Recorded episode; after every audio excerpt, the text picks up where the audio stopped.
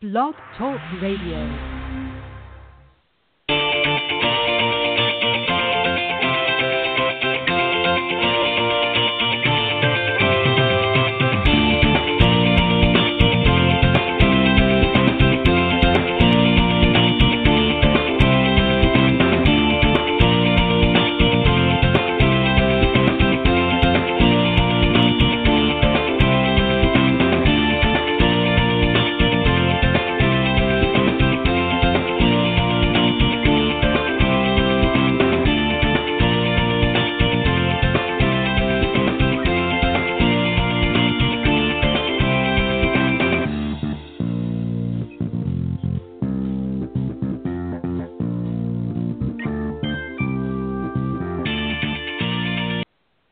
Right, good evening, everybody, and welcome to Golf Talk Live. I'm your host, Ted Oderico, and I uh, got a great show for you tonight. This May 12th of 2016, we're here again on another Thursday night uh, live here on BlogTalkRadio.com, and I want to thank all of you for joining us.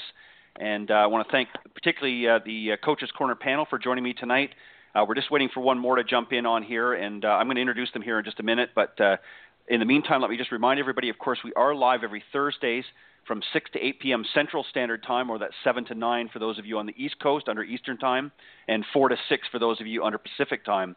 Uh, easiest way to find us, go to blogtalkradio.com, type in in the search key up top, type in Golf Talk Live, and that will bring you to the main page. And of course, on the live broadcast, uh, the current show is always at the top, uh, so you can tune in and listen to us live. But for some reason, if you're not able to join us during the live broadcast, not to worry. All of the programs are auto recorded and uh, you can go to that uh, that link blogtalkradio.com forward slash golf talk live and uh, just scroll down to the on demand section and you'll find uh, all of the uh, previously aired programs there they always have the most current at the top and then uh, go progressively down from there.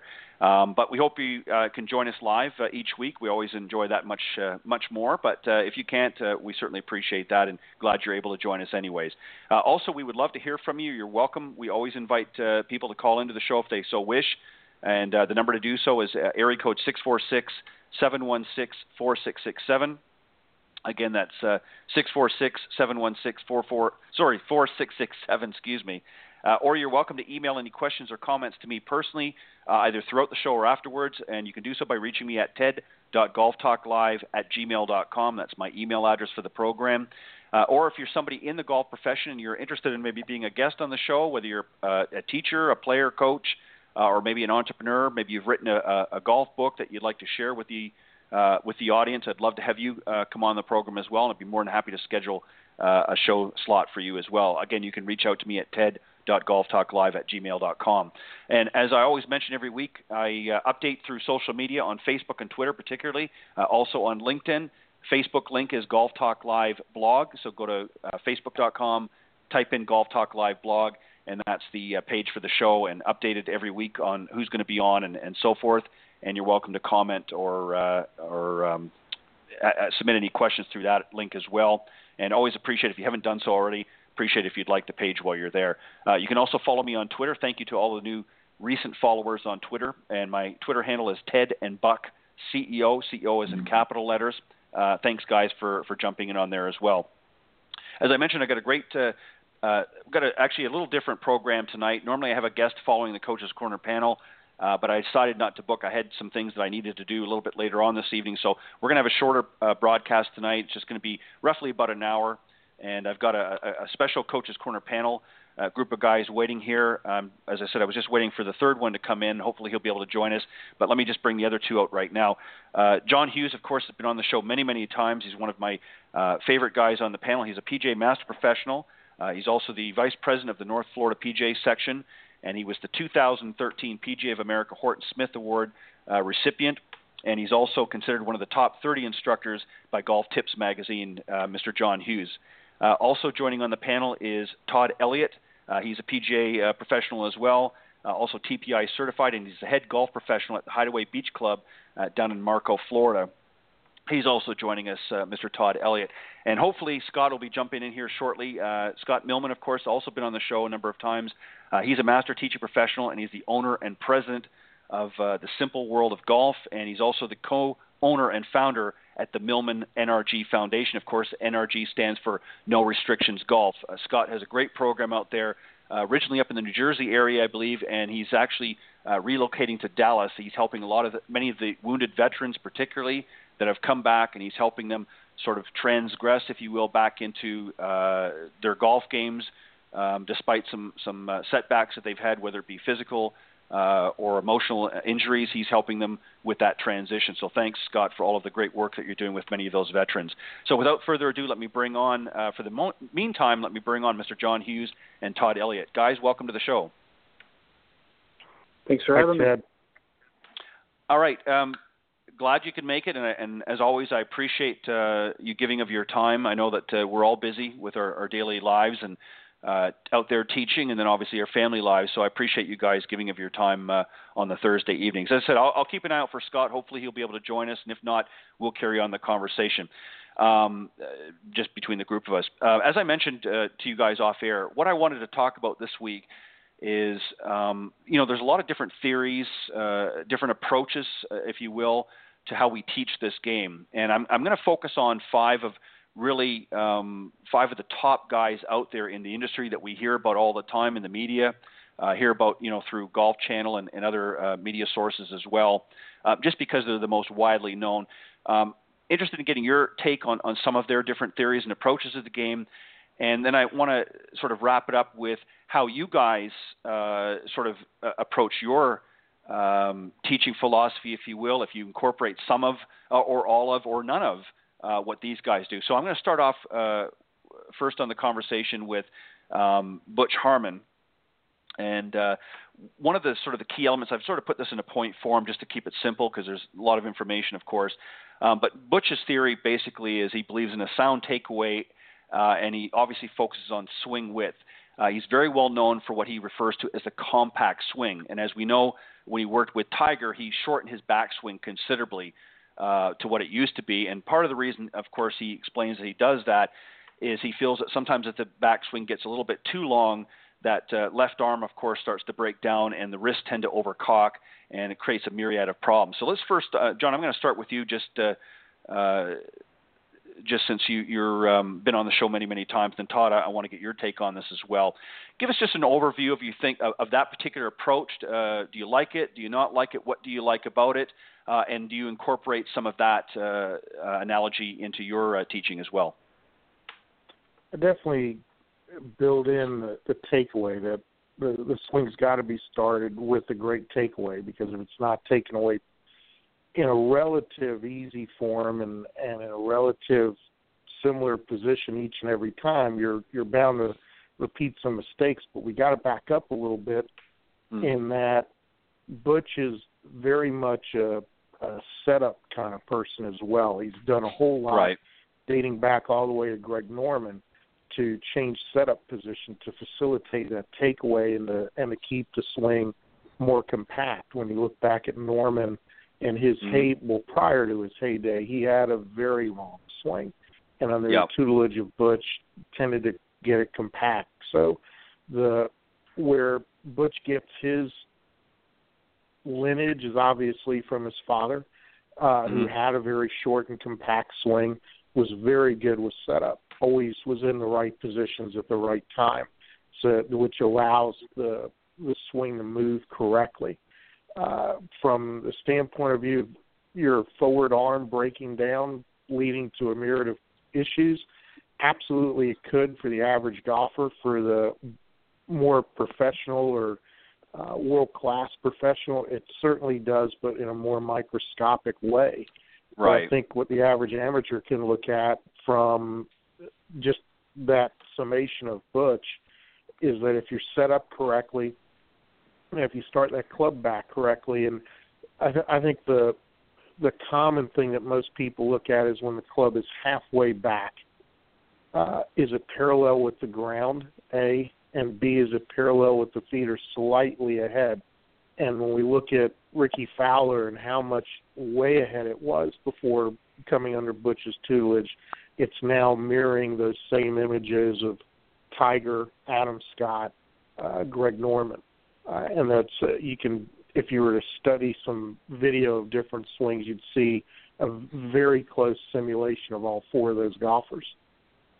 Yeah, and uh, you know, I, I certainly and, and uh, let me just preface this first, uh, so we, before we continue in the conversation here, I, I just want to to express to the to the listeners out there that we're not advocating one over the other or saying, uh, you know, in any way, shape, or form that that one necessarily uh, approach is better than the other. This is just five um, professionals, coaches, whatever you want to uh, term them as, um, you know, in your own mind. Um, guys that are very well known in the industry by not just the players, but obviously uh, those in the key, uh, coaching and, and teaching side of things that have sort of uniquely different styles in, in the way that they handle their players. Um, but there are certainly key fundamentals, of course, that they're um, applicable to, to making a good golf swing that they all certainly adhere to. And, and uh, John, you pointed that out. You know, with a good setup in that. Obviously, everything starts with a good setup um, before you move into the actual golf swing. So th- certainly, I don't want to give the illusion that, that that they don't adhere to that, but they do have different approaches in that. Um, Todd, is the compact swing something that everybody uh, you know could uh, could grapple to, or is this something that's maybe better suited for uh, a taller player, perhaps a shorter player, uh, or does it really matter? Does it depend on the individual's um, uh, approach, or, or what do you see as far as uh, Butch's theory? Well, I would answer, I guess, yes. So a lot of that, um, you know, it, it it could work for uh, a lot of people. I don't know if there's, uh, say, a set standard of who it does work for. But uh, you know, I think what he's done well with some of those traits that he likes to see is that mm-hmm. he'll teach one thing out of the three to a player, let's say a Rickie Fowler who he's trying to get the club in a certain position at the takeaway, uh, and he'll they'll work on that for a year. You know, they'll work on just that that spot uh, for a long time, and he doesn't jump into other things. He's not trying to teach all three of those things at once. At once, right. but um, and then you know he's got people like Dustin Johnson who he's not teaching that takeaway to, or Natalie Gulbis who's got a very different takeaway, and he's not exactly mm. teaching that. He might take another aspect, and they'll work on it for a long time. At least, you know, obviously I've never seen Butch in person teach, but that's what it looks like from a, a long way away. And he's, you know, he's grinding in that one spot who what he thinks is going to make the swing better and bring it all together. Because in the end, he he doesn't make the whole look look totally different. Even like a Jimmy Walker who he shortened up, and a Rickie who he um, you know, made a little bit different in the takeaway, it still looks like they have their, you know, their own essence on the swing. So he doesn't take that away from them. So, you know, I like what he does. Uh, obviously, he's the best motive, maybe the best motivator in the world, and uh, somebody who keeps his players accountable. And he's really good at having good players come to see him, which is always nice as a teacher. Yeah. Uh, to make you look good. But uh, yeah, I like I like a lot of things he does. I don't think he, you know, even though he has those things, he's not telling everybody making them all do all three of those things or four of those things right. that he really likes to see. He might pick one out. Yeah, so, and and I, I, like think that. yeah, and I think that's important. I think that obviously everybody's an individual, and and we all have different. And, and the reason why I asked it in that uh, sort of frame the question that way with you, Todd, is is you know every player is different. Their body type is different. Um, what particular uh, approach might work for one player may not be as effective with another player um, simply because of their, their body style and their body type. Um, some maneuverabilities in some of these swings that we're going to talk about tonight um, maybe present more of a challenge perhaps for, for certain body types than others. And that's really why I wanted to bring them to the forefront because yes. there are you know there are differences and and uh, you know each of the players and as you said uh, both of you said Todd and, and John um, you know, Butch doesn't necessarily take all three or four components of his swing and say, okay, you're going to do all four of these. Uh, he may look at the individual and say, you know, in the case of Natalie Gulbis, may say, okay, this isn't the best route for you. However, um, this is something that I think it can be well applied to to your uh, your game, and it may uh, result in, in success for her. Um, but that particular thing may not work with with say Tiger or somebody else. Um, so again, it depends on the individual, and of course, and as I said, we're not advocating that one is necessarily better than the other. It's just I, I wanted to discuss something we haven't done yet on the program is sort of discuss some of the different uh, styles and approaches that each of these uh, guys did, and then I wanted to get your take on it, what you think about it, and is there something from uh, the Butch Harmon wheelhouse, if you will, that you like to adopt with some of your students. So um, let's move on real quick um, to Sean uh, Sean Foley, of course, I'm uh, referring to, who also uh, worked with Tiger for uh, for a while, uh, and and certainly had some success with him. Uh, he is more of a what he classifies himself as a new generation stack and tilt. In fact, he sort of advocates a, a modified version of the stack and tilt method. Just to give you an idea, uh, a little bit for those that maybe not familiar with that, uh, it's more of a front-focused weight distribution. So more of the weight tends to be at, at address, tends to be leaning more to uh, the front foot as opposed to sort of a, uh, a balance between both feet. And uh, and this sort of uh, avoids that dipping of the left shoulder and a straight back leg on the backswing. So there's there's a lot of different things there. Um, John, I'm going to let you go first again on this here. Um, is there anything that you like about the stack and tilt? Is this something that you you you know have have considered yourself? Do you use it all in your teachings? Um, and, and, maybe just an overall thought about that particular method. Uh, just a real quick summation of Butch. I think the best way sure. I can summate Butch is Butch is uh, if it's not fixed, if it's not broken, let's not fix it. And Dustin Johnson's the quintessential with that, with his wrist position at the top of the swing and Todd hit it right on the head. I've I've watched Butch teach, and they do grind uh, the one thing that's really going to help the player out, and grind it and grind it and grind it if needed. From a Sean standpoint of view, the other thing he's known for is the use of technology yep. with huge, huge emphasis on D plane to the average golfer. That's basically where's that club going after it's hit the ball in relationship to your target and your swing path. Uh, and he believes that that little bit of stack and tilt or the hybrid of it that he teaches is the best to create the better D plane. Uh, I'm not necessarily a fan of stack and tilt. Uh, uh, Andy Plummer and I can't remember his partner's name that invented it. Uh, they've done a lot. They did a lot to get it going, and Sean's their disciple of it. Uh, mm. For the average amateur, when you're talking about a reverse weight shift, the stack and tilt automatically sets them up for that. So it's and I see probably 80 to 90 percent of the amateurs that I teach that come through the golf schools that I contract with or come to see me, uh, they have a hard time getting through the shot trying to get the weight shift correct.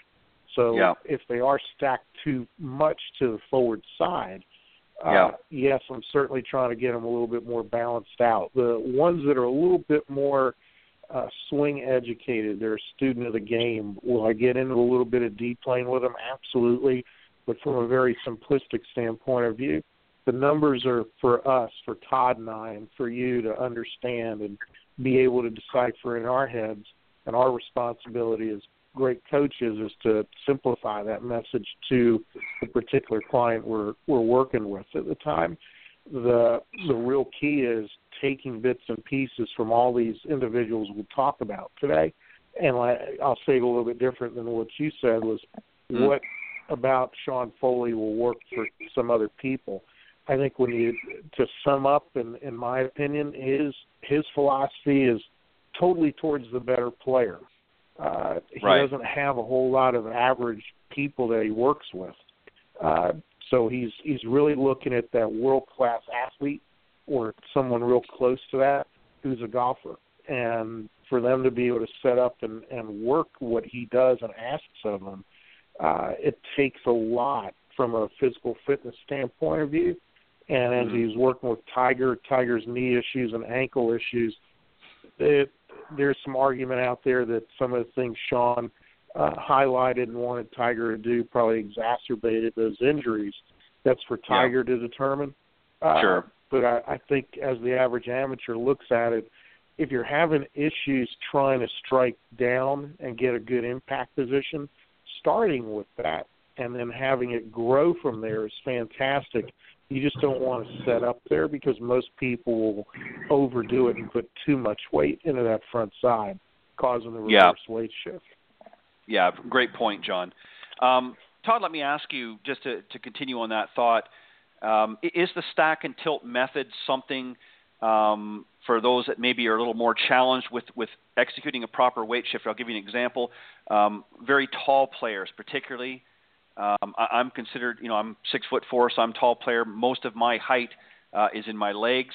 One of the issues I had growing up, uh, being such a tall player, was a lot of uh, sometimes too much lateral movement. Um, is a stack and tilt a good method for maybe a taller player that gets too much lateral uh, weight shift and too much movement? In other words, too much legs involved into their swing. Uh, would that be a good method, do you think, to to help uh, that particular student with? Um, maybe the feel of stack and tilt or the ideal of it, but uh, mm. maybe the actual concept, getting into the actual positions that the pictures show or they want you to have. I, I would say that would be difficult for most to hit the ball from from that position, in my opinion. Um, I mean, I I'm somebody who deals with a lot of people who don't swing the club very very fast, so a stack right. and tilt, um, you know, is not something I do a lot of just because they teach a lot of shaft lean at impact and things like that. And sure. my people uh, can't hit it four feet off the ground with that impact position because the speed is not there to create the loft. So, right. um, you know, I probably have a little bit skewed view of it just because of the like like John said. Sean's teaching people, you know, very fast, high swing speed players. Uh, so if they can get the shaft lean forward on the irons and somewhat neutral, maybe straight up and down on the driver, they're going to get a lot out of it. But uh, you know, I don't find it as an advantageous position for most people. I like somebody. You know, we're talking about and when Sean was doing the DVDs, he was talking about weight, and now we've discovered, you know, pressure is different and things like that. And I'm no expert on it. I don't work with a BodiTrak, but I do study it. And, and and even though he might have been talking about weight, he you know we still might be getting the pressure on the back foot. So it's a it's a complicated issue exactly what they're you know, where they were teaching weight and now we know was pressure and how they are different and how you teach it. So, I mean, you know, who knows exactly what they're teaching on their range right now. Yeah. Um, you know, the reason why I say, and, and I agree, uh, guys, well said, both of you. Um, you know, again, just to, to sort of back up for a second, I, I'm not, the purpose of this discussion tonight is not to, um, you know, emphasize one uh, method or theory over the other, but just to really look at the fact that, um, and, and these guys really prove it, that you know no one swing fits everybody. There, there's many options out there, and you really have to. Um, with working with your, your professional out there, um, whether it be a teacher professional or, or coach, if you're in that uh, that level, um, you know you really need to take a look at, at a lot of different options um, that are going to work with you, and not just sort of because you hear so and so is doing this or you see somebody on uh, on the PGA Tour or LPGA Tour doing a specific method that that necessarily is going to work for you. So you really have to through that assessment pro, uh, process in the beginning with working, especially with a new uh, teacher. Um, you know, you really need to sort of look at all the aspects and, and then fi- find one or find a, a method, if you will, that works best for your, for your particular body and, and uh, your abilities and things like that. Uh, I want to move on to uh, our next uh, swing guru, if you will, and that's, of course, Hank Haney. Uh, and Hank has, uh, again, something a little bit different. Uh, and again, just let me uh, emphasize that, uh, you know, all of these guys certainly um, will emphasize on, you know, good sound fundamentals, uh, grip and stance and posture and all of that. But they do have different ways that they approach it. And one of the things, and I'll, I'll give you verbatim what, what Hank, his core philosophy is in his own words, and that is to teach his students to become their own best teacher by getting to understand the flight of the ball and how it relates to the swing, uh, with emphasis on swinging the golf club uh, on their own correct swing plane. So essentially, you know what he's saying, and Todd, I'm going to start with you this time, and then John, I'll let you wrap up uh, on on Hank Haney. Really, essentially, what he's saying is he wants them to understand um, when the ball reacts a certain way, what's causing it, so sort of a cause and effect, and helping the student understand that so they can do a little bit of their own self-diagnosis. Is this a good thing? Do you think? um, or is this something that's going to confuse them further? I I think it's a great thing. I think uh, you know it, it probably hurt him with Tiger. Tiger, you know, he wanted him to kind of coach himself towards the end, but uh, and be self-diagnosis. And Tiger, you know, you know, Hank was he only taught Tiger that was his full-time job, but um, yeah, I think the students should know uh, the difference. And sometimes they don't, they can't even depict uh, what a shot is. You know, they'll pull it and call it a mm-hmm. hook. Uh, and they need right. to know the difference between that and they need to know that how the ball flies. I think teaching people the D plane uh, is is really essential. And I and I've gotten arguments with people about that. Some disagree because it's you know it's a physics and it's a lot of information. But I work with pretty smart people who've done pretty well in their life and they can understand a little a little physics. So I I think it's very very important. Uh, Hank goes about it a little differently than I do how to how to change those flights, but um, you know I think it's important. And then I think it's important for the student to figure a little bit out on their own how to hit all those flights, and he works really well with that. He does really nice job of having all the students hit what he calls the nine ball flights, you know, and work mm. work like that. I think I think that's a great thing. Yeah, I, I do as well. Um, John, what about you? Um, Hank's approach, uh, sound um, sound approach. Do you think? Uh, what do you like about it? Is there things from his uh, sort of philosophy, if you will, that you've adopted for your own over the years as a, as a master teacher professional? Well, as far as trying to teach the client to be their own best coach, that dates back to uh, Jim Flick and Bob Toski with the Digest schools, dating got 45 years now, uh, where that all came from, and, and that's something that I was taught through Mr. Flick to try to instill in my students to have them understand ball flight and the cause and effect. And it's always a golf lesson's a golf lesson. A golf coach is going to provide more than just why am I doing this. Uh, mm-hmm. They're going to teach you why they're doing it uh, and, and how to correct it. So yeah, I I do take some things from Hank that way. Uh, he's probably the argument can be made to paraphrase to find somebody's own swing plane he's basically saying that he's a believer in a single swing plane versus a two plane swing, which mm. uh, Jim Hardy argues about in his book. And Jim Hardy and Hank are good friends, good acquaintances, and they've they've rubbed off on each other that way. uh, there's no doubt that that the more efficient swing is the more one plane swing. But I think where Hank is coming from, that I try to have my clientele understand is that you're only capable of doing it to your capability, to your potentiality. So let's explore that potentiality and what that is. And there's no necessary standardization of what the measurement may be. It is up right. to you and how you stand to the ball. Some people are going to be a little bit more upright. Some people are going to be a little bit more flat. If they understand what flat's going to do to a ball or what upright's going to do to a ball, and then they're able to make their adjustments and diagnose midway through the round what's going on. That's what we all owe our clientele to uh, have a better understanding of. Yeah, uh, again, well said, both of you. I think what I take away from from Hank's approach that I I really like about it is the fact, and and I think that some people, you know, at sort of first hearing um, you know what I said in the beginning about what he's trying to his sort of core philosophy is. Um, certainly, make no mistake that he's not trying to um, say, well, you don't need um, professional help. Once you're sort of taught, that's it. You can go about your merry way. But I think he wants to have the students have a general understanding of sort of the, that cause and effect, why things are reacting the way they are, and you know, as you said, John, you know, whether your swing is more upright or more flat you know why the ball reacts the way it does under under these different conditions. Um, he certainly doesn't want people tinkering with with that when they're out in the golf course uh, playing it around, but it, it, it certainly can help you to understand a little bit, and also helps I think communications between student and coach. A lot of times I think, uh, especially for new students, they're a little confused, they don't understand, and I think having a little bit of that knowledge, um, you know, can certainly work as a positive and a negative. I mean, a negative, I think sometimes if students have too much information, um, you know, they they tend to be their worst, uh, their own worst enemy because they're always questioning and and uh, you know the judgment of the coach. But at the same time, I think having a general knowledge and understanding of why uh, the ball reacts the way it does under certain uh, conditions, I think it, it certainly can be a good thing. And uh, you know, I agree with with both of your answers. I think there's some great things to take out of this.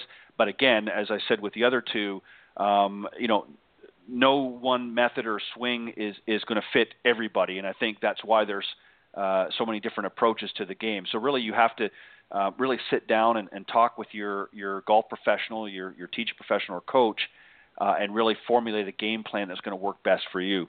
Um, let's move on to our, our good uh, friend from across the sea, uh, if you will. Originally, certainly over here in the U.S. now, but uh, Mr. David Leder, uh, Leadbetter, excuse me, um, one of the things that uh, uh, we go back into, uh, I guess, around the 80s, uh, late 80s, early 90s. Of course, we remember him working with Nick Faldo, uh, and often referred to as the Machine. And one of the unique things about David Leadbetter and his philosophy really can be summed up uh, this way: is uh, golf swings are like fingerprints; no two are the same, which is essentially what I was just saying. Uh, he's most notably hailed for his uh, invention of the A swing. Uh, and, and in a nutshell, the A swing is, is another option for those unable to successfully master uh, some of the conventional approaches that, that we may uh, come across.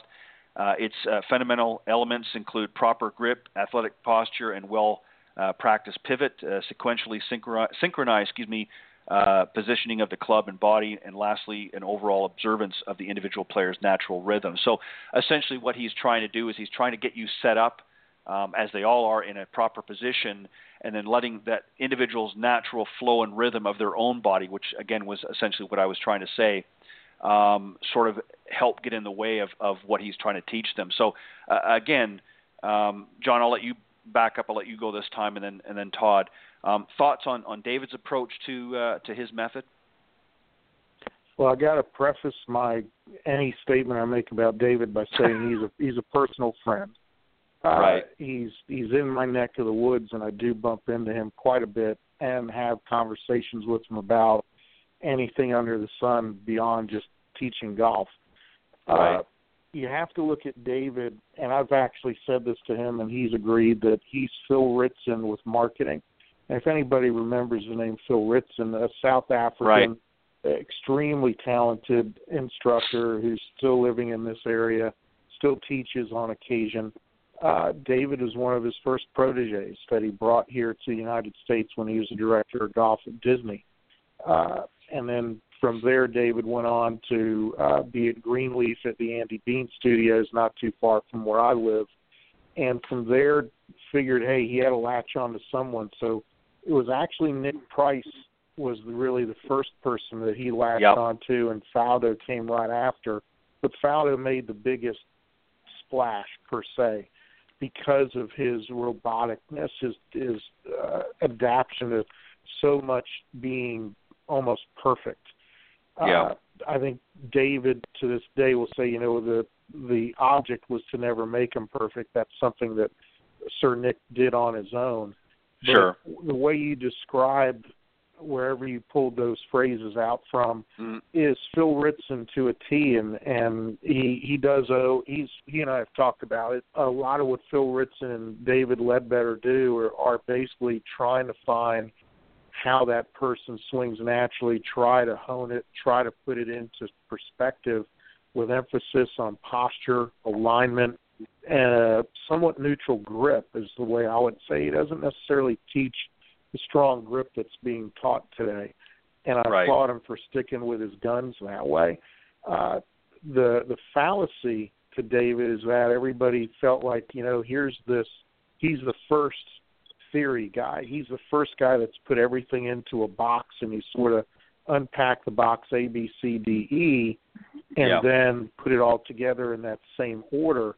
Quite the contrary. It's just that's the way marketers put things together. I've I've watched David teach. Um, I've listened to him at several seminars. Uh, I've had a beverage with him, and I think what you'll find as you go forward, you see him age, is that he'll probably start sticking back to some of his older guns as far as let's really hone positions, similar to Butch.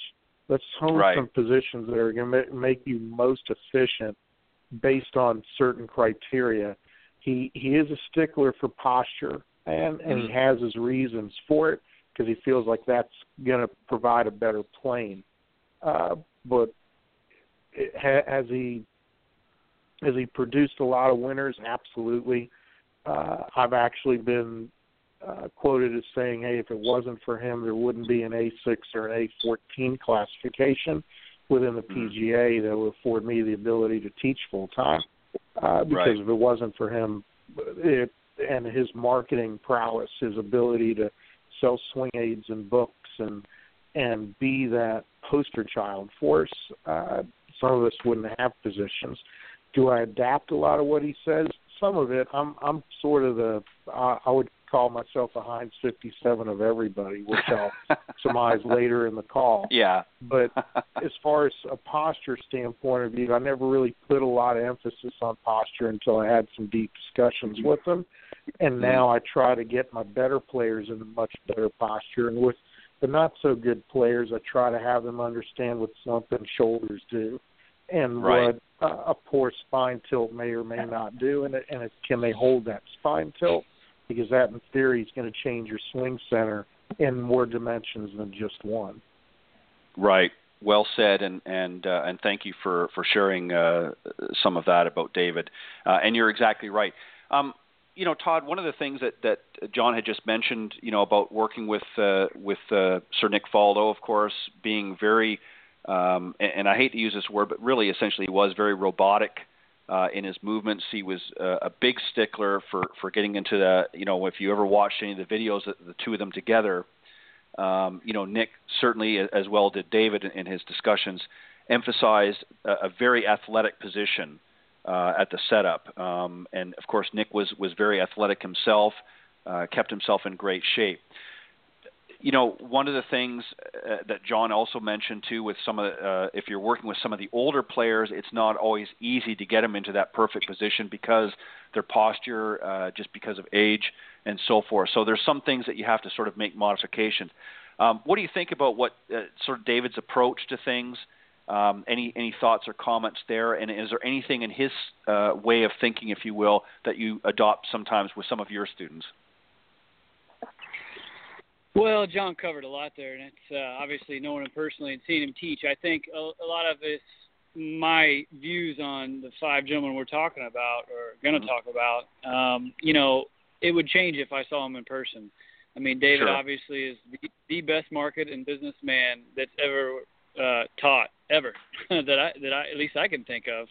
Right. Um, and he puts himself out there and puts his uh, thoughts out there is kind of this is the way to do it, and you're going to get a lot of negative feedback because of that. Now, uh, maybe if you, I bet if John when he watches him go uh, teach him, uh, see him teach on the range, it's not exactly that way. He's probably taught everybody differently, and it's a lot different. But right, uh, you know, he right. grew up in a you, he came in a, he came in a 2D world, uh, and so a lot of the people who are studying 3Ds have a lot of problem with some of the things that we are looking at in 2D. But you know, that's what he was very inventive in 2D in the positions that we saw on camera, and he was very good at it.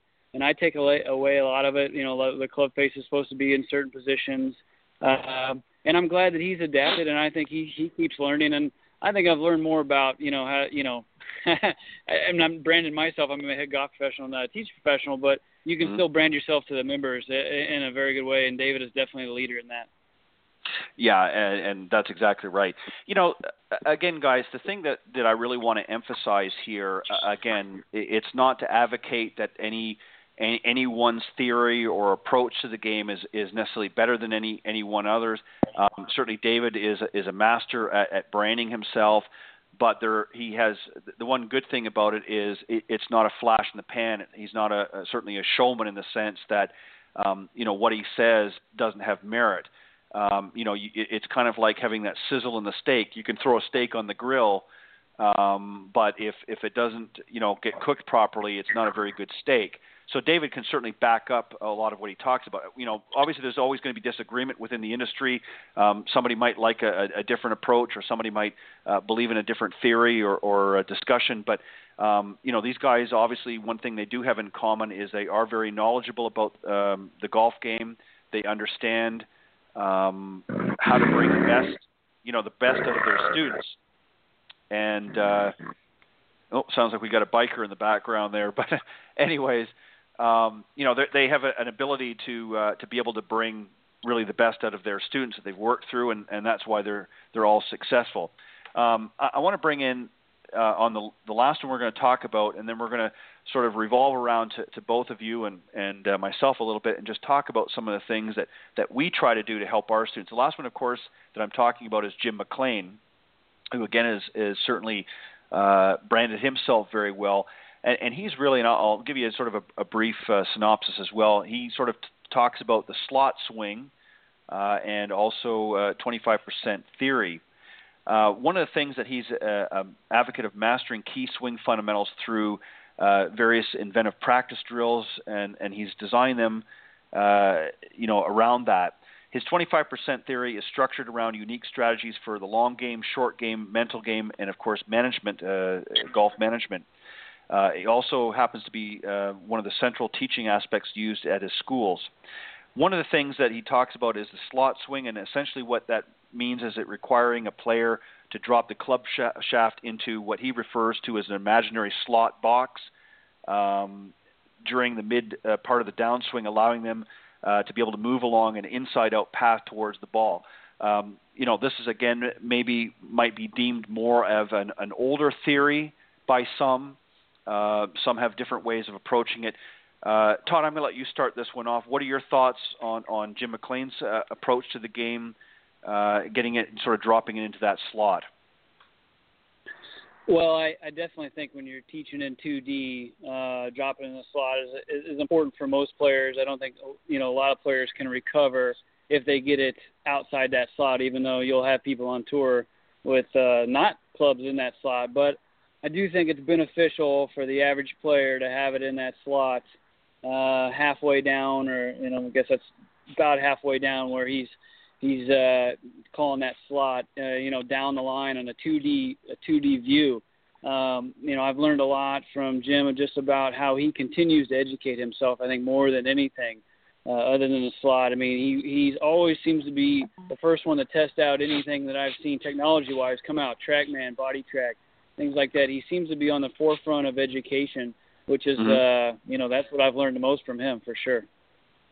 Yeah, and and just to to sort of uh, cap off too, really his his core philosophy is based around the idea that there is really m- more than one way to play and and even teach the game. And uh, you know, he's as I said along the way here, he he really focuses on the individual player's needs and abilities. So he's not trying to lump everybody into one box and saying you've got to play this way or else. Um, you know, he looks at the individual. He tries to take, as, as uh, John, I think you said, and, and uh, Todd as well uh, earlier on about Butch you know, he doesn't necessarily take, you know, three or four components and say, okay, you've got to do all of these in order to be successful.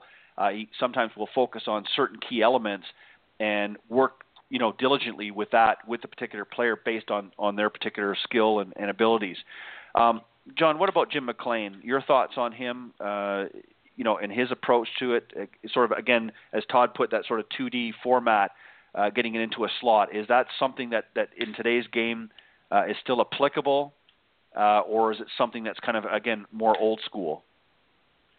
Todd, I think you'll appreciate this when I say that the slot was the very first 3D image that the average golfer could visualize to bring their club down to the ball within. So the argument could be made that Jim McLean was the first guy trying to teach at 3D. When you when you look at X Factor and the eight different positions, I totally agree with what you were saying there, Ted, that he doesn't necessarily try to lump everyone in, but giving these eight different positions and the camera angle from above the head to see how the shoulders and the hips create an X and how you're trying to maintain that X through impact. That's all three dimensional, and it was something that mm-hmm. the average golfer, up until the time he put that out there, really probably had no vision of. They they couldn't envision that within themselves. Uh, so you got to hand him a little bit of credit there. A lot of where his fundamentals come from is from the digest schools, having cut mm-hmm. his teeth as a teacher with those, picking balls for Mr. Flick and Mr. Levin, Mr. Toski, and Mr. Grout as they started things. Uh, right. He's certainly been influenced by the Chuck Cooks of the world and uh, some other ones that he always gives homage to. The the real thing that I try to that I took from Mr. McLean early on, and I've met him several times and talked to him, is the slot because you can on a range with some alignment sticks show the slot and and have somebody understand what that's about versus say always having to pull the video out and show them. Uh, right. So that I've been using that for a long, long time. It's something that I just said, you know what, if I'm going to use it on video, how can I use it out on the golf course or out on the range with somebody? Uh, I would call Mr. McLean marketer number two. There's one A, which yeah. is David, and one B is Jim. Uh, right. And uh, I give just as much credit to him to elevate the positions out there that that full time teachers have because it wasn't for for those two, uh, we certainly wouldn't have such a, a a good job to go to every day. Yeah, uh, and and again, um, both of you well said. Let me ask you both this question. Uh, you know, we we've now covered all five of the players, and I and I want to get your thoughts on this. And and um, Todd, I'll I'll let you uh, jump in here first, and then John, and then we'll we'll flip it back the other way uh, in the next question. But um, given the the technology and given the advancements that we now understand in the golf industry, what differences do we see on the PGA? And I'm going to stick with the PGA Tour. I mean, it's obviously throughout all tours, but let's stick with the PGA Tour. Um, if you compare today's uh, golf professional that's out on tour compared to say the day in the day of, of players like Nicklaus and Palmer and, and Trevino and all of those guys, obviously the most notable is the swings are much different looking um, than what we saw in their day and, and approached differently. But as far as, as scoring and, and all of that, what are the differences between today's players? Um, is there a big difference? Is there a big gap between what the players were uh, back that time as far as scoring and, and that to today's player?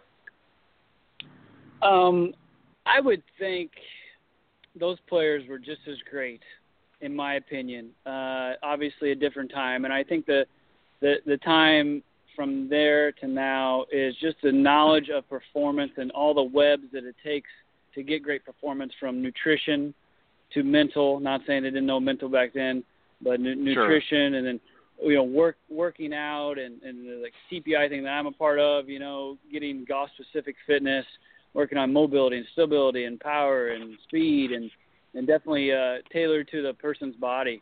And I think it's. Uh, I, I just think that's the the change, and people are building what they call a team around them. Sorry for the noise. I'm right next to a road, so sorry about that. That's okay. That's but, okay. Um, yeah, there's a bike every once in a while. But anyway, you know, you either hear Jordan Spieth talk, and it's always we, we, we, and uh, I, I love it, but just because he has a team, he has a chiropractor back home. He's 21 mm-hmm. years old, and everybody's like, oh, he's got a chiropractor. Well, uh, you know, that's what it is. That's what that's what an athlete has to go through. Um, he right. has a team around him of many, many people.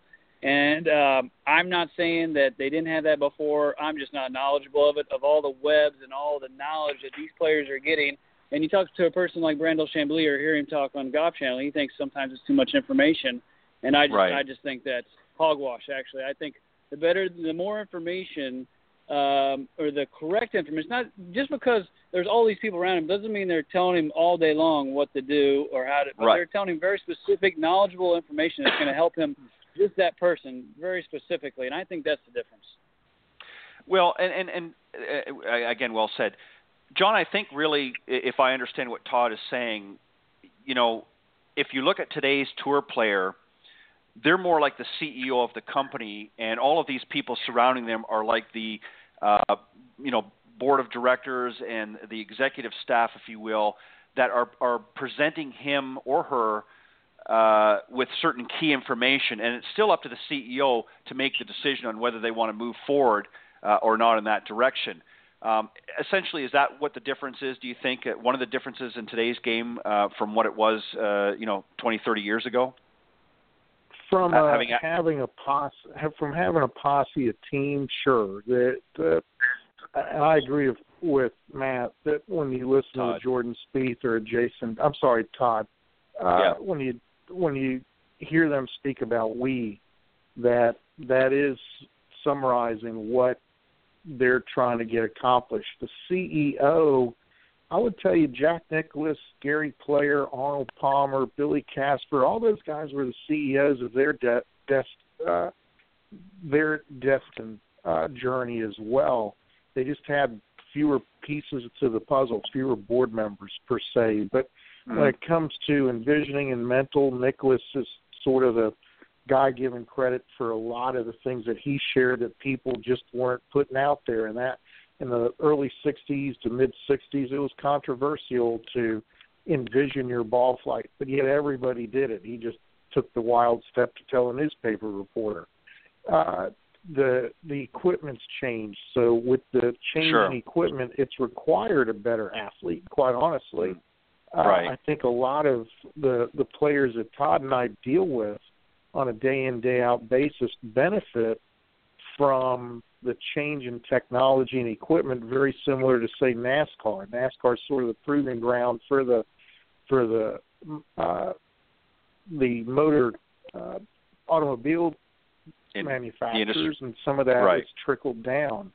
So we get the same thing in golf, but at the same time, modern day balls, modern day clubs, they're they're made for speed, power, agility, mobility, and and we we have to be real careful with that. And I think because of that technology change, you do see more buff, more fit, more mentally tough, more nutritionally fit athletes. It, it's gone from from the the guy who could hang out at his club and trounce everyone day in day out and then get lucky and make a Monday qualifier and win and the next thing you know his path of of uh faith is there playing the tour to you know what there's thousands of athletes out there trying to get 125 coveted spots Yeah. Um, you know, it, it's interesting. I was as as both of you were talking here, I was just sort of you know going through my mind. You know, when you look at some of the the older players that, we, that were mentioned, like uh, again Nicklaus and, and Palmer and, and Billy Casper and, and many of the others, you know, really when you think about it, um, you know, in today's game, of course, you've got uh, the sports psychologist, but uh, uh, you know, and the nutritionist, but really most of those guys um, that fell under one umbrella, and that was their spouse. Their spouse was the one that really helped them. I mean, Nicklaus talks about uh, Barbara all the time, and of course uh, Arnie uh, and and with his first wife Winnie. Um, you know, we're there and we're big supporters of, of these guys out on tour, and and uh, you know Billy Casper's wife as well. Um, you know, that was their sports psychologist, if you will. That's who helped them through uh, the rough times was their family and, and their support system. That was their support system. Um, you know, now with with the, tr- the the tour players traveling as much as they do, uh, it's not always convenient. Many of them do try to take their families with them, but um, in today's busy world, a lot of the families sometimes are doing other areas. You know, Phil Mickelson's a good example. Uh, certainly, his family has traveled with him over the years, but there's a lot of times when, especially when his uh, when his wife was uh, ill there battling cancer, uh, you know, she was at home while he was off playing, and, and many times. Um, so you know he didn't have that that close connection week in week out. Sometimes when he was playing, he had to uh, rely on others to to help him. Uh, you know, with that transition uh, throughout the round. Um, you know, the other thing, uh, guys, that I just want to very quickly get to, and then I want to give you uh, each a moment to really sort of sum up uh, your approach to things. Um, you know, one of the other things too that I that I think that the average player needs to understand because there has been some struggles uh, over the last decade with with these handicaps. You know, a lot of players say, "Well, geez, I'm not getting any better despite you know all this technology, John, that you just pointed out, and all of the, the theories that are out there. Why am I not getting better?"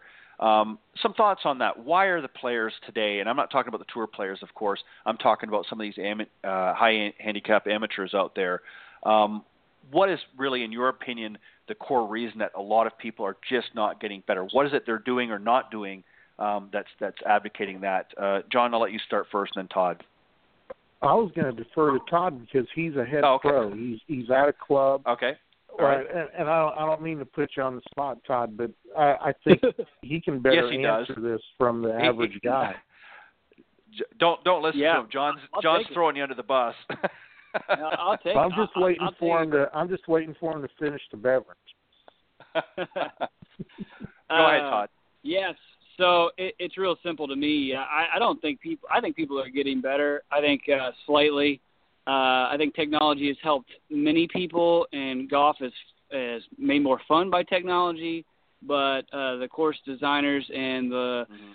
organizations that run some of the courses and the tee links uh, that the length of tees that people play is the number one reason uh, the, on stats they're not getting better. In my personal opinion, Mhm. um, I think the baby boomers are at your clubs. They're a little bit older, and they Yeah. still want to play the member tees. And the member tees are almost twice as what how long they should be playing. So you got people who are playing 6,500 yards who can't hit the drive over 200 yards. Obviously, Yeah. Tee It Forward and all these uh, programs have highlighted this many times over, but I think it's still a problem.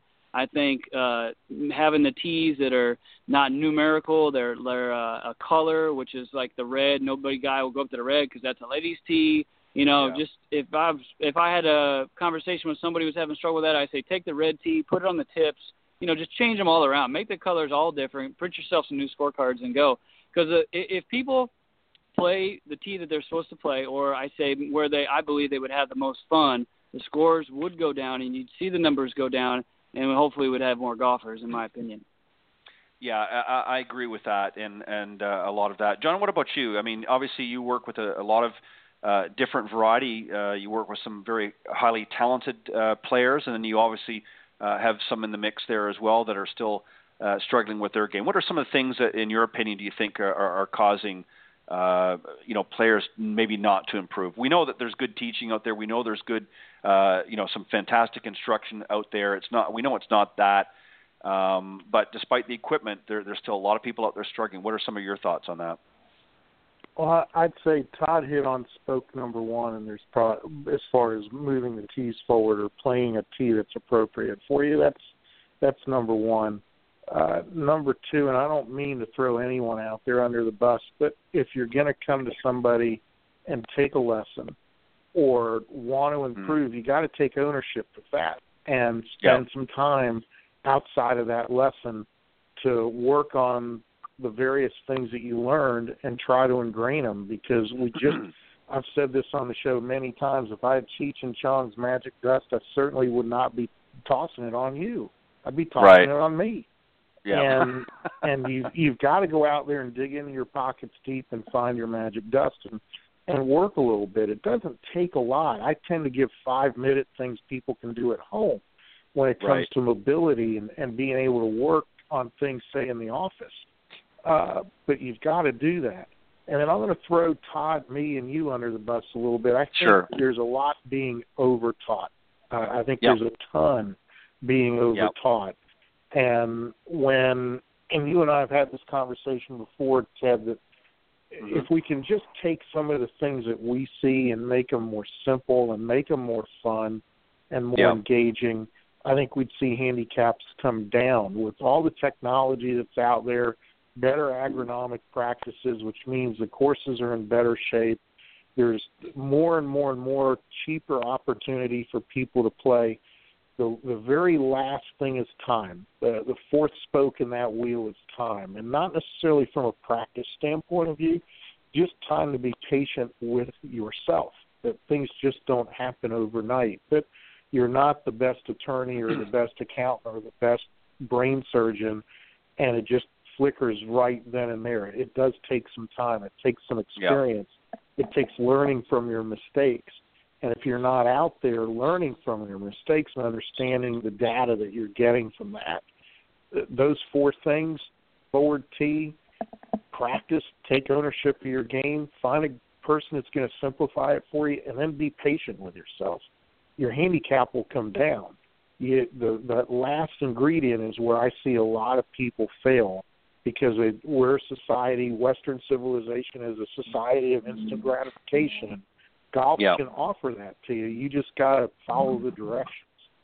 Yeah, well said. And and uh, I, I can certainly say, and I'm, I'm sure Todd would as well. We don't mind getting thrown under the bus because you know we we we agree with you in that respect. You know, I think sometimes in in in any profession, I think if you over um, complicate things, it, it makes it more of a, a challenge for, for people to absorb and learn that. Uh, I, I just want to add a few thoughts on, on what you both were talking about um, and, and my um, sort of position on, on why I think a, lot of golfers out there are struggling so much with their game.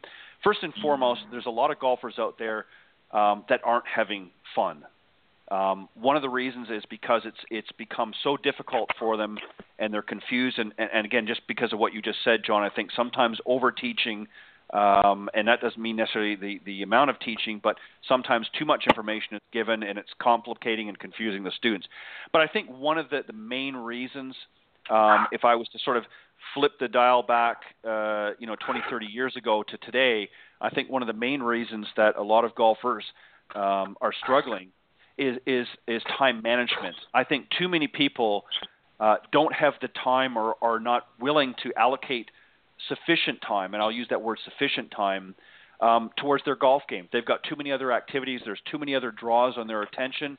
Um, you know, we all remember growing up. You know, uh, for those that have kids, or, or those obviously when we were kids that played different sports and and were on different teams and things like that. Um, you know, parents at that time Uh, certainly, some parents were very active and very aggressive, but I can remember, and I can speak for myself, and this is no ill will towards my parents. Um, they didn't always have, uh, or weren't always able to attend every single game um, uh, or event that I was in, and you know, as much as I might have wanted to them at the time, you know, they had other things. They had their own lives as well, and they were certainly very supportive.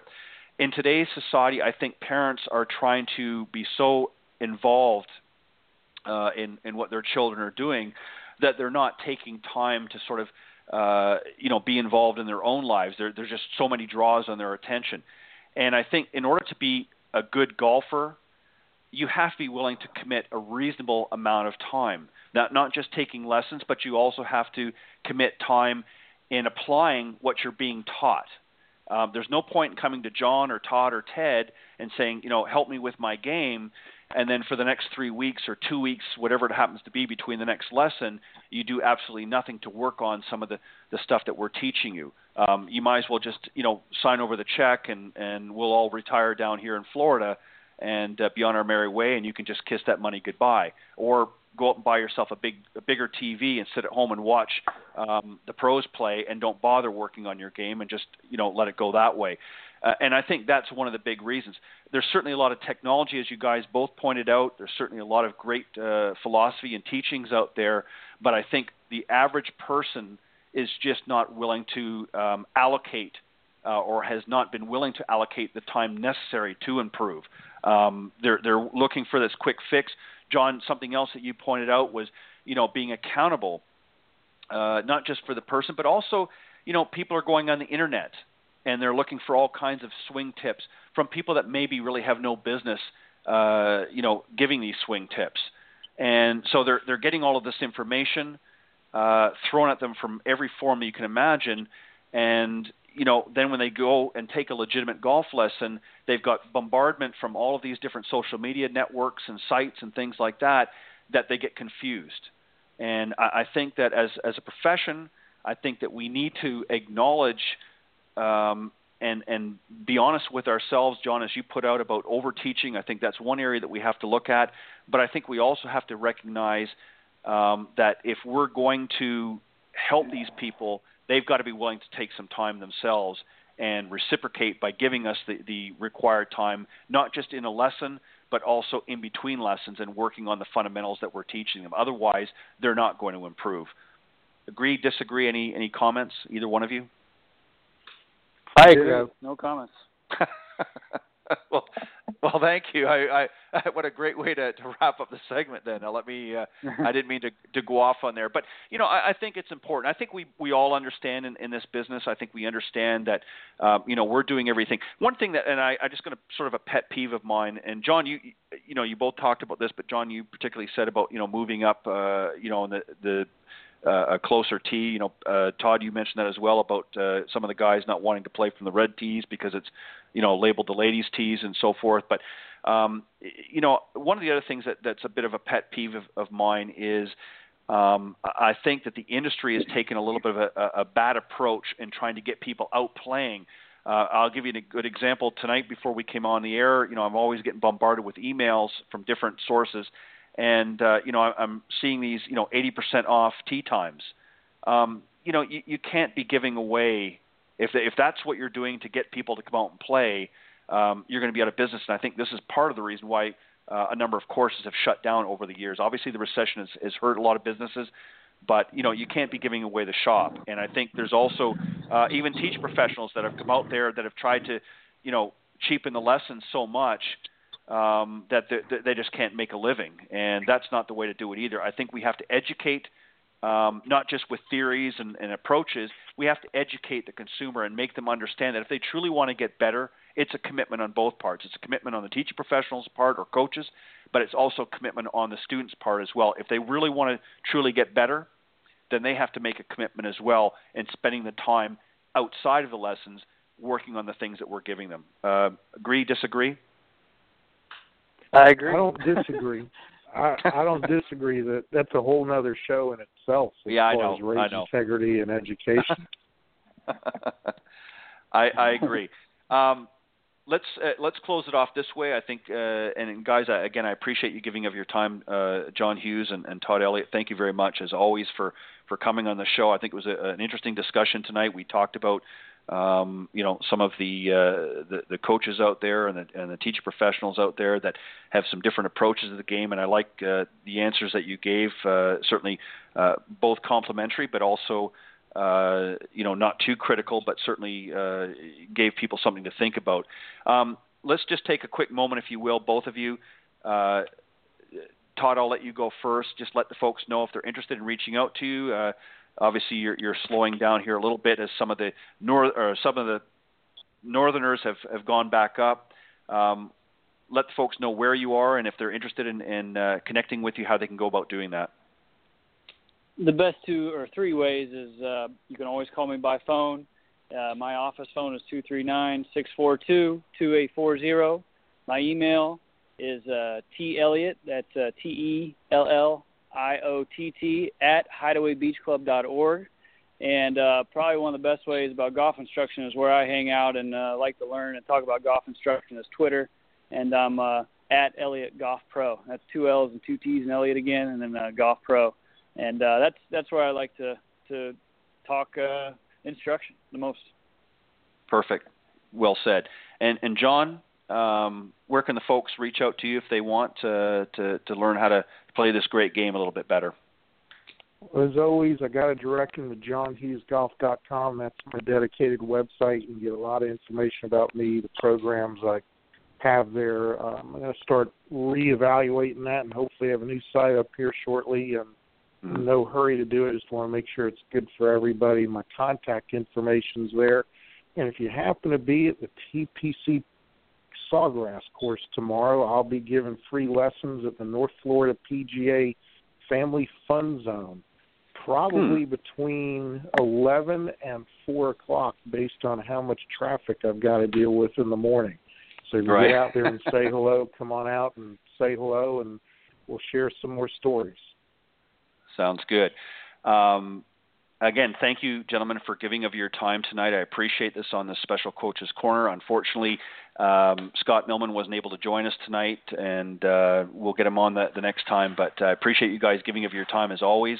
Uh, great discussion, great answers, and uh, please continue to, to keep doing the great work that you're doing out there. And uh, and John, I, I want to reach out to you here actually in a, in a moment. I'm going to call you actually once we get off the air here um, something I wanted to, to, mention to you. But um, anyways, thank you guys for coming on. Uh, uh, again, appreciate it, and I look forward to having you join us uh, on the Coaches Corner panel again in future shows.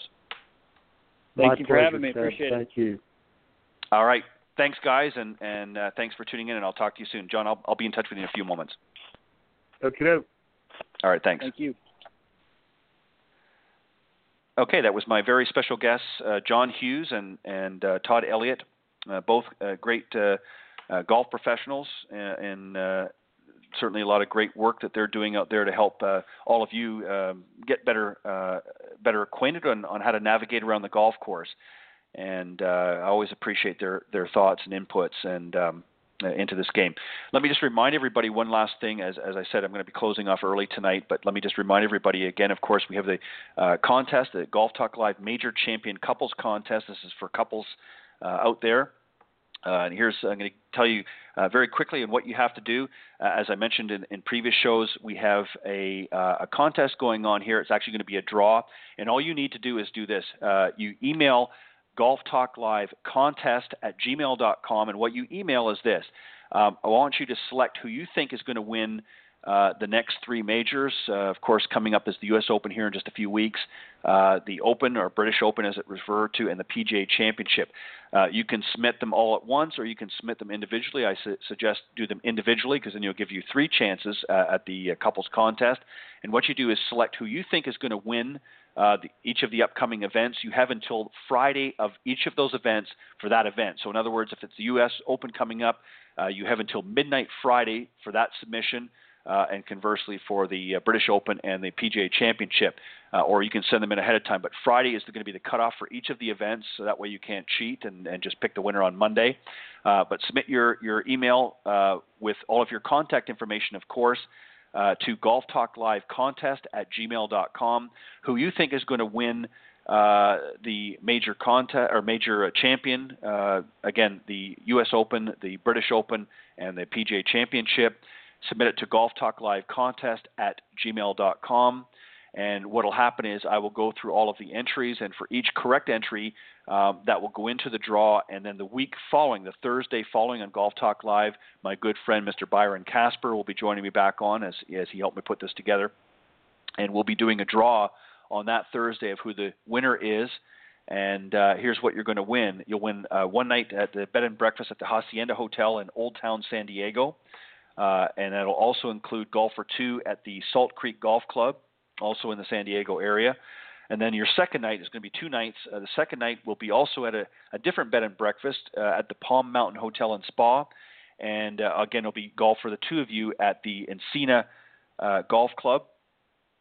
And uh, also, you'll uh, be included uh, will be lunch at the Old Town Tequila Factory, which will be hosted by, of course, Byron Casper. And Byron, of course, for most of you know who he is. Uh, he is the son of legendary uh, professional golfer Billy Casper, and Byron, of course, is uh, an international PGA member and instructor, uh, as well as uh, the son of uh, legendary Billy Casper.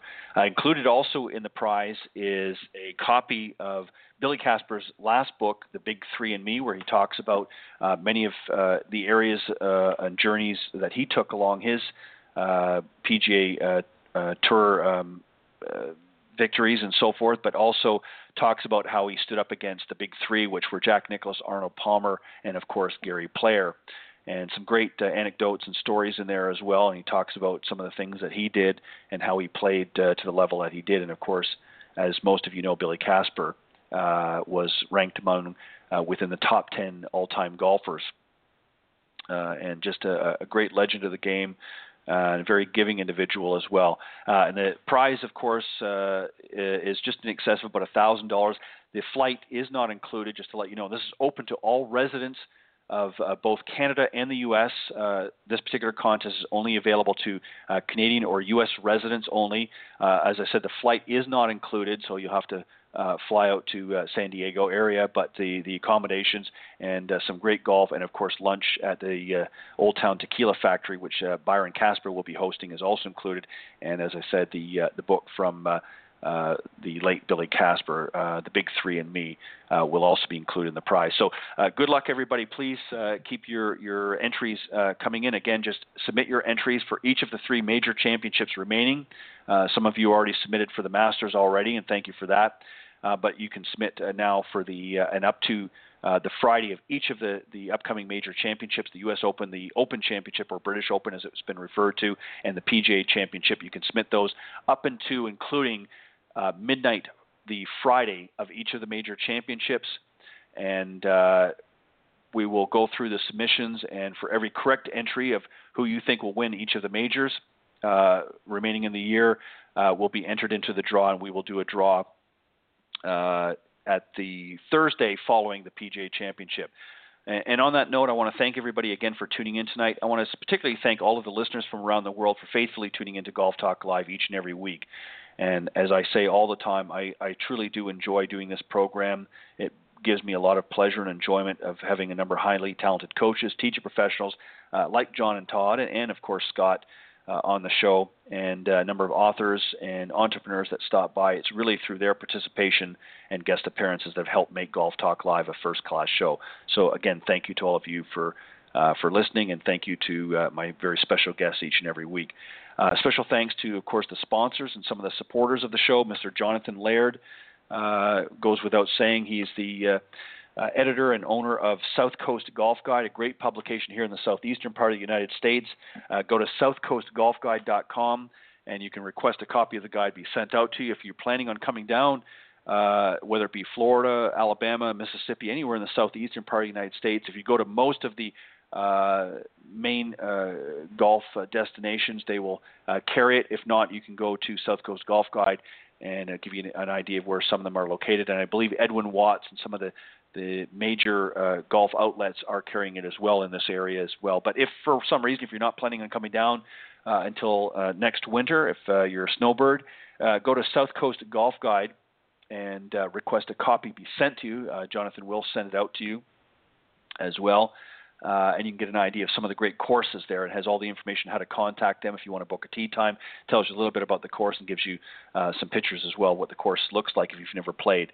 Uh, but some great tracks uh, here in the southeastern part of the United States, covering from virtually from Texas right over here to uh, northwest uh, part of Florida and and many of the states in between Louisiana um, and Mississippi and of course Alabama and Florida.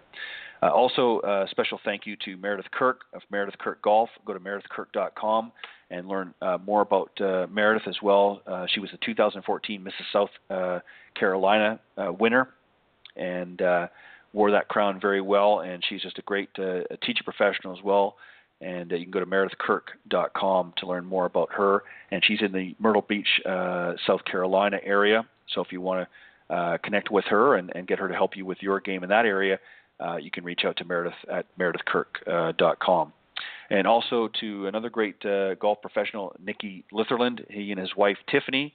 Uh, thank you for all of your help in, in spreading the word and and, uh, and getting it out there on the show. I appreciate all of your uh, great words. And I know I've mentioned this in the past, and I've just been extremely busy. I've been tough getting Nikki on the show here. Uh, he's indicated he does want to come on the show, but it's just been uh, scheduling conflict. So I am going to get him on here, I promise. Uh, of course, Nikki and Tiffany originally from uh, Australia, originally from down under, and uh, now live over here in the United States. And uh, he's a great uh, golf professional, and we want to get him on the show here. But as I said, we're just trying to work out the uh, the details and get a, a scheduling a date that's uh, good for him as well. Uh, also, Mr. Bernie Pinder from Ontic Golf. Uh, Bernie is the founder and owner, uh, president, and CEO of, of Ontic Golf uh, .com and Ontic Golf, as I've mentioned many, many times, is uh, a great custom line of, of uh, putters that uh, Mr. Bernie Pinder has designed and created, and and I'm uh, of course the recipient of, of one that he's given to me, and it's just a great uh, a great product. And so go to onticgolf.com if you want to find out more. You can actually purchase a putter directly online through the online store and Bernie will be more than happy to uh, to ship that out to you and and uh, and discuss with you some of the customizations that can be done with uh, Ontic Golf putters. So go to onticgolf.com. Mr. Sean Kelly, of course, the owner of LinkedGolfers.com, uh, a great website that uh, showcases many of the uh, great uh, information that you can find in the golf industry from all over the world. Uh, Sean, of course, is manages the Linked Golfers group on, which is the largest uh, golf group on LinkedIn, which is a huge social business social uh, media network. And he's taken that, of course, out uh, his business, and you can go to linkedgolfers.com, find some great information there as well. Uh, also, Peter Doyle from Doyle Golf Solutions from Ireland, thank you. He's a great uh, teacher professional, great club fitter as well. Uh, thank you, Peter, for all of your continued support from Ireland. Uh, always a, a, pleasure to have you uh, say some kind words uh, about the, the show as well. Uh, on behalf of my special guest tonight, uh, John Hughes and uh, Todd Elliott, thank you very much for tuning in to uh, Golf Talk Live, and I will see you next Thursday right here uh, on Golf Talk Live at 6 p.m. Central. Thanks for joining in, guys. God bless and have a great week.